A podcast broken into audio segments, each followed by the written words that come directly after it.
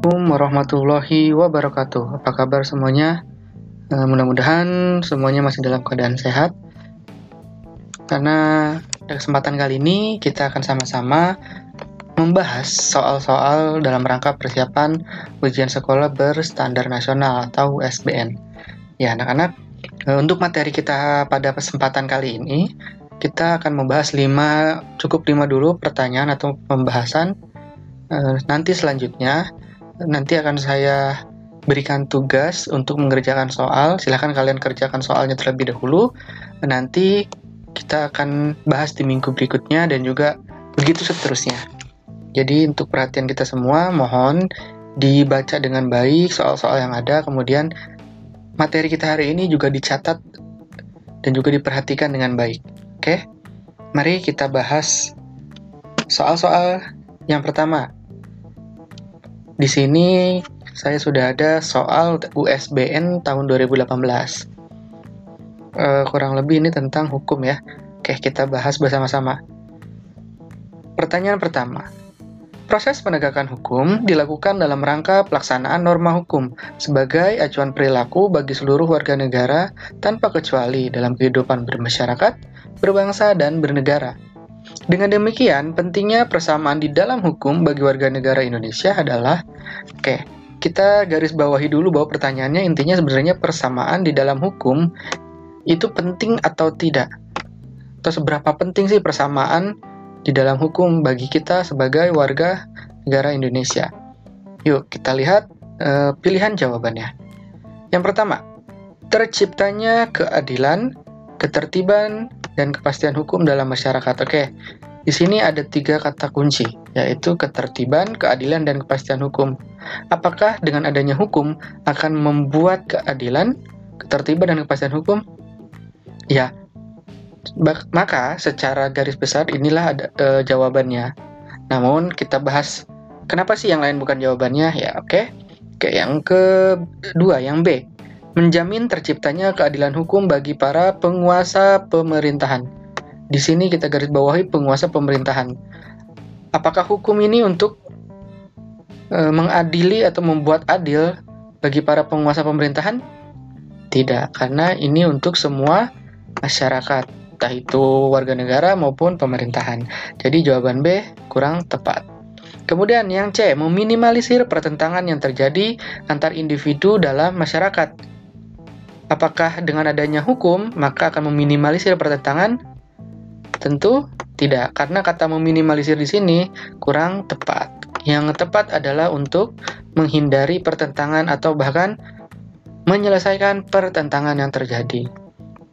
Karena yang, yang namanya hukum itu untuk membuat keadilan. Oke, membantu aparat penegak hukum dalam menciptakan ketertiban nasional. Benar atau tidak? Oke, betul. Kurang tepat. Kenapa? Membantu aparat. Dalam hal ini, yang namanya hukum tidak membantu ataupun kurang tepat kalau dikatakan membantu aparat penegak hukum untuk menciptakan ketertiban. Tapi, yang tepat adalah hukum ini, nih hukum, itu digunakan untuk apa? Untuk alat, sebagai alat aparat penegak hukum dalam menciptakan ketertiban. Jadi kalau membantu juga kurang tepat. Yang terakhir, melindungi segenap bangsa Indonesia dan seluruh tumpah darah Indonesia. Oke, ini merupakan tujuan negara Indonesia untuk melindungi segenap bangsa Indonesia dan seluruh tumpah darah Indonesia. Namun, yang namanya persamaan di dalam hukum itu intinya untuk apa? Ya ini, menciptakan adanya keadilan, ketertiban, dan juga kepastian hukum. Jadi, untuk nomor satu jawabannya adalah A. Silakan sampai sini ada yang ingin ditanyakan?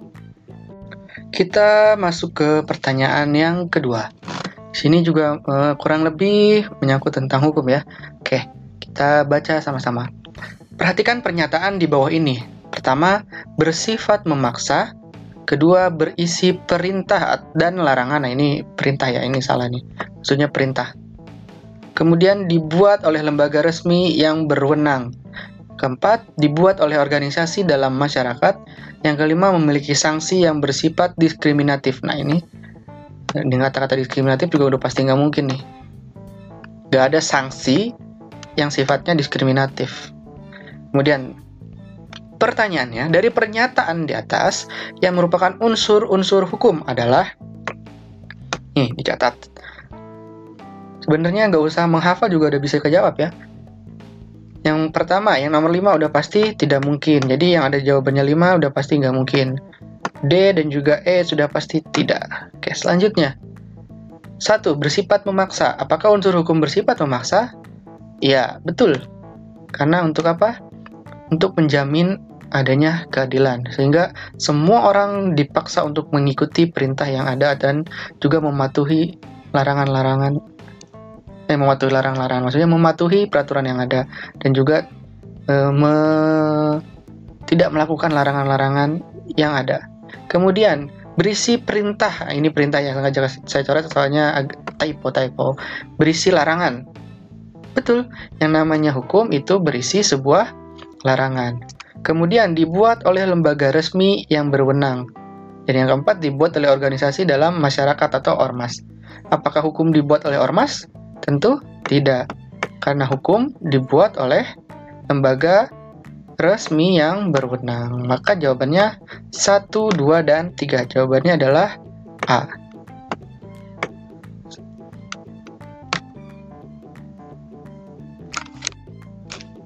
Sampai sini Apakah ada yang ingin ditanyakan? Silahkan bagi kalian yang ingin bertanya, langsung saja tanyakan saja. Pertanyaan selanjutnya, nomor 3. Yuk kita bahas sama-sama. Di bawah ini, yang bukan merupakan tujuan hukum. Oke, kita garis bawahi. Tujuan hukum, namun nih ada kata bukan. Berarti yang bukan merupakan tujuan hukum. A. Mendatangkan kemakmuran dalam kehidupan bermasyarakat. Apakah mendatangkan kemakmuran dalam kehidupan masyarakat adalah tujuan hukum atau bukan? Ya, dia adalah tujuan dari hukum. K yang ini tidak tepat. Kemudian, mengatur pergaulan hidup manusia secara damai. Apakah hukum ini mengatur e, pergaulan hidup manusia supaya damai? Ya, berarti yang ini bukan jawabannya. Oke, kurang siap. Yang C, memberikan petunjuk bagi pergaulan masyarakat. Apakah hukum memberikan petunjuk buat kita bergaul dalam masyarakat? Betul, berarti yang ini juga bu bukan jawabannya. Lalu, membatasi jaminan hak asasi manusia. Apakah ini jawabannya? Ya, ini adalah jawabannya. Kenapa? Karena yang namanya hukum tidak membatasi jaminan hak manusia jaminan hak asasi manusia. Justru malah menjamin jadi bukan membatasi. Yang terakhir sarana untuk mewujudkan keadilan sosial. Ini pasti bukan jawabannya. Karena apa? Karena yang namanya hukum untuk menciptakan rasa adil atau keadilan. Sampai sini. Ada ingin ditanyakan? Silahkan. Oke sekarang kita masuk pertanyaan keempat. Perhatikan penggolongan hukum berikut. Satu, hukum lokal. Kedua, hukum nasional. Yang ketiga, hukum internasional. Pertanyaannya, berdasarkan hukum-hukum di atas digolongkan berdasar nah. Nih, yang namanya hukum lokal dan juga hukum nasional, ini digolongkan sebagai apa? Lokal, nasional, internasional digolongkan berdasarkan isi, bentuk, waktu, sumber, atau wilayah berlaku. Ya dari katanya aja lokal, nasional, dan internasional, berarti dia udah menyangkut yang namanya wilayah. Jawabannya adalah wilayah. Sebelum itu, mari kita bahas terlebih dahulu. Kenapa sih dia wilayah bukan isi, bentuk, waktu, dan juga sumber? Oke, berdasarkan isi. Hukum berdasarkan isinya ada berapa? Silakan bagi yang bisa menjawab apa sih jawabannya hukum berdasarkan isi. Jadi, kalau kita bahas hukum berdasarkan isi itu ada berapa? Ada dua, yaitu hukum privat dan juga hukum publik. Gimana maksudnya hukum privat dan hukum publik? Yang namanya hukum publik itu artinya eh, di Indonesia ya sama dengan hukum pidana, yaitu menyangkut eh, negara yang memberi, e, memberikan peraturan lalu dijalankan oleh semua warga negara. Itu hukum publik. Sementara hukum privat artinya adalah hukum perdata. Di Indonesia namanya hukum perdata, yaitu menyangkut hubungan person to person atau hubungan seseorang dengan orang lain. Contohnya apa? Contohnya untuk hukum publik atau hukum pidana, contohnya adalah hukum uh, undang-undang lalu lintas dan angkutan jalan, terus kemudian undang-undang ITE, uh, pencurian, penculikan dan sebagainya. Itu hukum pidana. Kemudian untuk hukum perdata, contohnya apa? Contohnya adalah yang menyangkut uh, person to person yaitu perkawinan, hak waris, kemudian perceraian, kemudian uh, harta gono gini dan sebagainya yang menyangkut dengan hukum secara privat. Kemudian berdasarkan bentuk. Nih, berdasarkan bentuknya ada berapa? Ada yang tahu? Ya, berdasarkan bentuknya juga ada dua, yaitu tertulis dan tidak tertulis. Maksudnya seperti apa?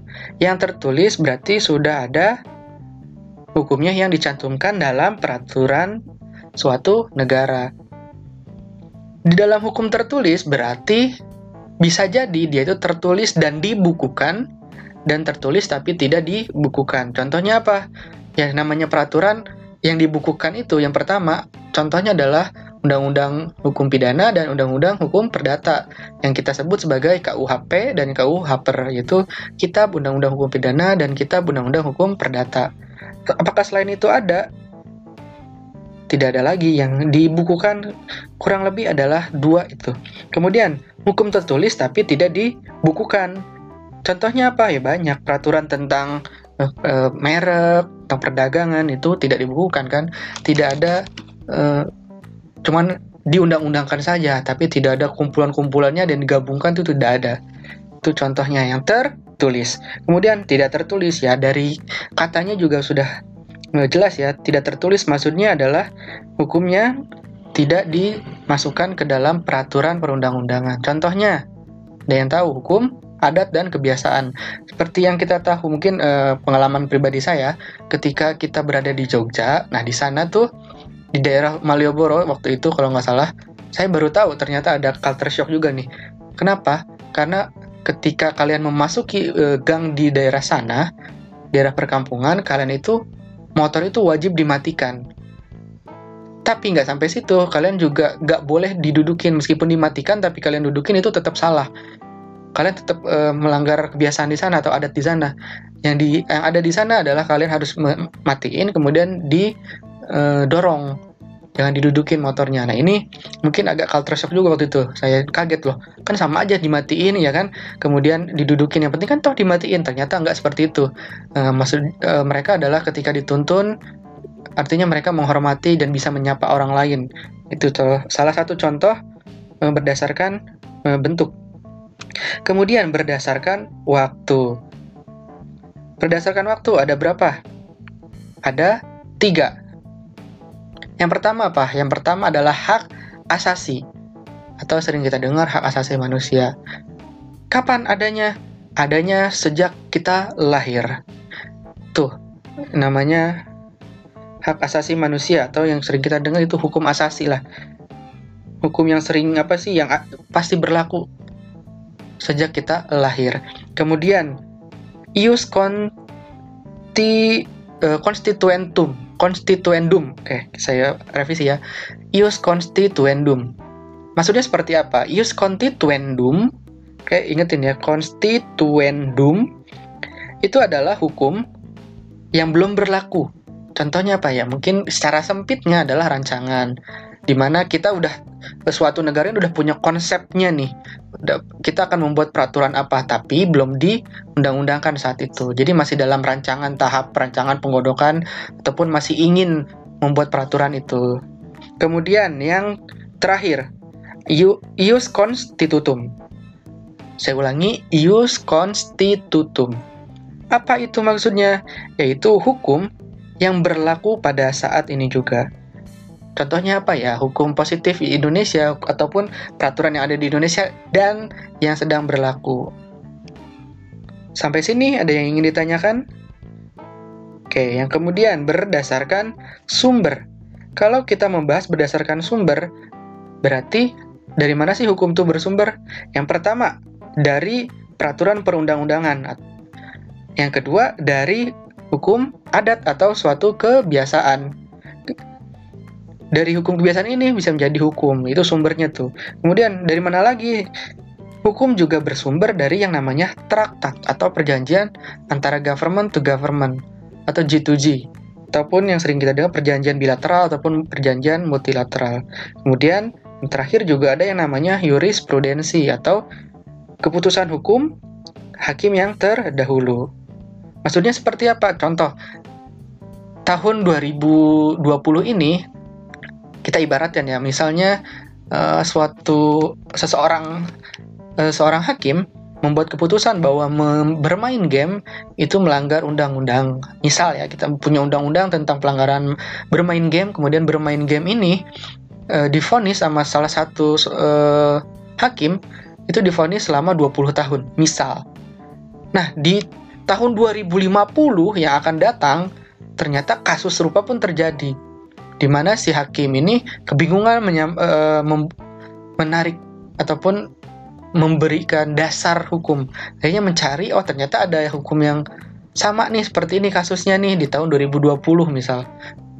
Nah, si hakim di tahun 2050 ini akhirnya apa? Memutuskan hukuman selama 20 tahun juga dengan berdasarkan keputusan yang ada sebelumnya yaitu keputusan si hakim tahun 2020. Kurang lebih seperti itu. Sampai sini, ada yang ingin ditanyakan? Silakan. Kalau tidak ada, mari kita ke pertanyaan kelima. Pertanyaan terakhir. Oke, di sini ada salah satu soal. Oke ya. Salah satu faktor yang menyebabkan suatu negara perlu mengadakan hubungan internasional. Oke, kita garis dulu. Set. Oh iya, sorry sorry, sebentar. Oke, perlu mengadakan hubungan internasional adalah faktor internal. Berarti faktor internal dari hubungan internasional. Yang pertama, adanya kekhawatiran terancam kelangsungan hidup suatu negara, baik intervensi atau kudeta. Kata kuncinya di kekhawatiran. Perasaan khawatir itu apakah ada dari internal atau eksternal? Iya, betul, dari internal. Cuman kita keep dulu. Kurang lebih ini benar. Kemudian, tidak dapat dipungkiri bahwa satu negara tidak dapat hidup sendiri tanpa bantuan hidup uh, tanpa bantuan negara lain. Apakah ini internal atau eksternal? Uh, negara tidak dapat hidup sendiri. Ini saya kasih garis bawah. Negara tidak dapat hidup sendiri ini uh, merupakan faktor eksternal. Jadi bukan faktor internal. Kenapa faktor eksternal? Karena yang namanya bergantung dengan orang lain berarti itu konteksnya adalah dari luar negara kita, bukan yang ada di dalam diri. Contohnya, kita merasa khawatir kalau kita ini e, nilainya jelek. Itu dari dalam diri kita munculnya. Kemudian, tapi kita membutuhkan orang lain. Itu lebih kepada apa?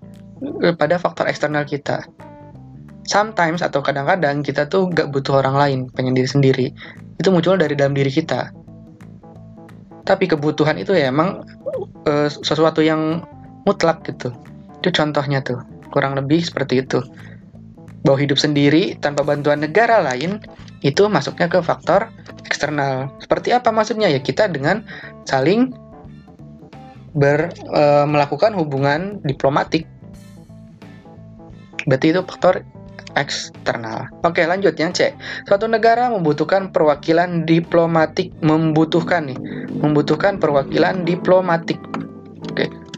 Agak melengkung. Oke, lanjut. Perwakilan diplomatik. Ya dari pembahasan yang tadi bahwa negara tidak dapat hidup sendiri dan membutuhkan perwakilan diplomatik ini, maka dia merupakan faktor eksternal dan bukan faktor internal. Selanjutnya, suatu negara perlu menjalin hubungan perekonomian. Nah, ini menjalin hubungan ekonomi. Apakah ini faktor internal? Tidak. Dia merupakan faktor eksternal.